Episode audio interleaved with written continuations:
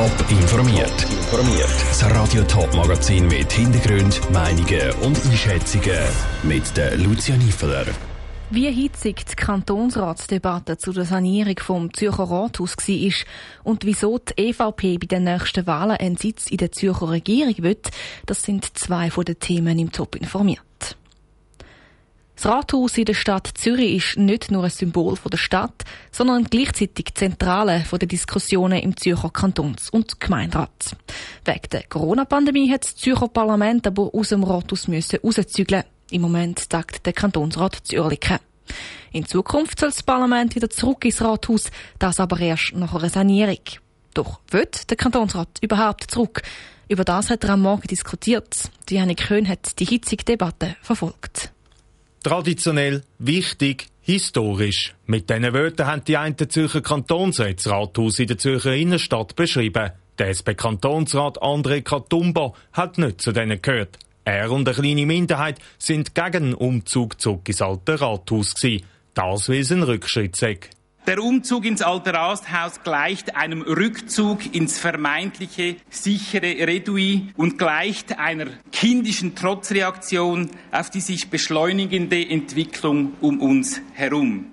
Gleichzeitig hat die Minderheit der Kantonsräte gefordert, dass das Parlament in einem neu gebauten Haus wieder debattieren könnte. Für den Hans Egli, Kantonsrat der EDU, ist das unverständlich.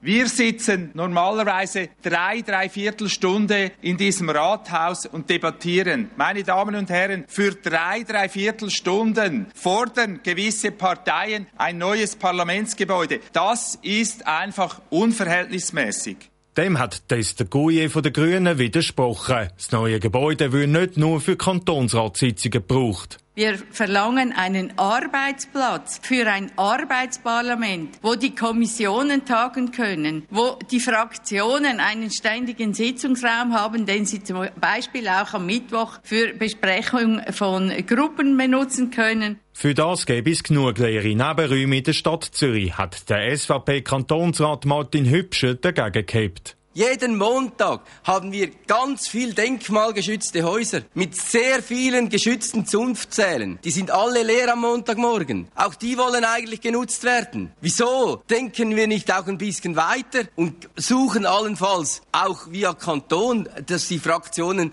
da Platz haben und die nutzen können? Am Schluss haben sich er und seine Mitstreiter im Parlament mit 104 zu 67 Stimmen durchgesetzt, dass das Rathaus saniert wird und das Parlament nachher wieder zurückzügelt. Der Beitrag von Janik Höhn. Auch im Zürcher Gemeinderat wünscht sich im Moment eine Mehrheit einen Umzug zurück ins Rathaus. Ein Antrag, der aber einen sofortigen Umzug fordert, ist abgeschmettert worden. Es geht noch ziemlich genau zehn Monate. Dann wählen die Zürcherinnen und Zürcher eine neue Kantonsregierung. Die Parteien bringen sich darum schon mal in Position und nominieren ihre Kandidierenden. Am Samstag hat auch die EVP bekannt gegeben, dass sie nächstes Jahr einen Sitz in der Regierung holen wird. Sie nominiert den Kantonsrat Daniel Sommer. Welche Chancen sich die EVP mit ihm ausrechnet, im Beitrag von Kevin Wittmer. Die EVP kommt im Kanton Zürich auf gute 4% Wähleranteil relativ wenig verglichen mit den grossen Parteien wie SVP oder SP. Trotzdem will sie die Regierung. Es braucht die Politik der EVP dort, ist der Parteipräsident Hans-Peter Hugentobler überzeugt.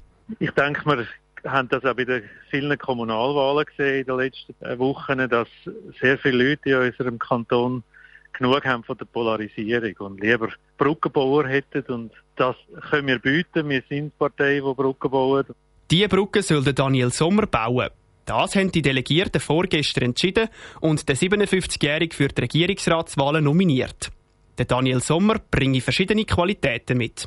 Einerseits als selbstständiger Unternehmer, meint der Hans-Peter Hugentobler, andererseits aber auch durch seine Arbeit im Kantonsrat.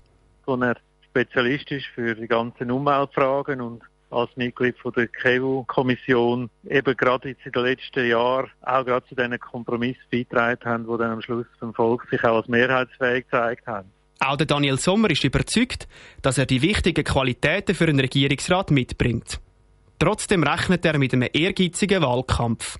Letztlich glaube ich aber, dass wir einen grossen Teil von der Bevölkerung abdecken mit dieser Positionierung, auch mit meiner Positionierung. Und von dort her ich sagen, ja, ich habe Chancen, auch wenn die vielleicht nicht riesig sind, aber wir arbeiten auf das Ziel hin, dass wir es schaffen im Regierungsrat. Es soll also anders herauskommen wie bei den letzten Wahlen 2019. Auch dort ist die EVP angetreten, hat den Sprung in die Regierung aber nicht geschafft. Der Beitrag von Kevin Wittmann. Vor der EVP haben schon die SP, die FDP, die Grünen und die GLP ihre Kandidierenden nominiert. Die SVP, die entscheidet morgen darüber. Im letzten Jahrhundert hat die Schweiz einen Haufen Geld in die Hand genommen, um Bäche und Flüsse zu begradigen und lenken. Jetzt wird wieder ein Haufen Geld in die Hand genommen, um genau das rückgängig zu machen. Der Bund hat die Kantone nämlich mit dem Gewässerschutzgesetz verpflichtet, ihre Gewässer zu revitalisieren. Der Kanton Thurgau will das jetzt auch am Rhein machen und zwar zu Diessenhofen. Saskia Scher. Zum Frühlingsspaziergang am schönen Gewässer sagen doch die wenigsten Nein. Wenn das Gewässer aber nur innerhalb von alten Betonmauern fließt, ist es aber weder optisch sehr ansprechend, noch für die Natur von grossem Nutzen.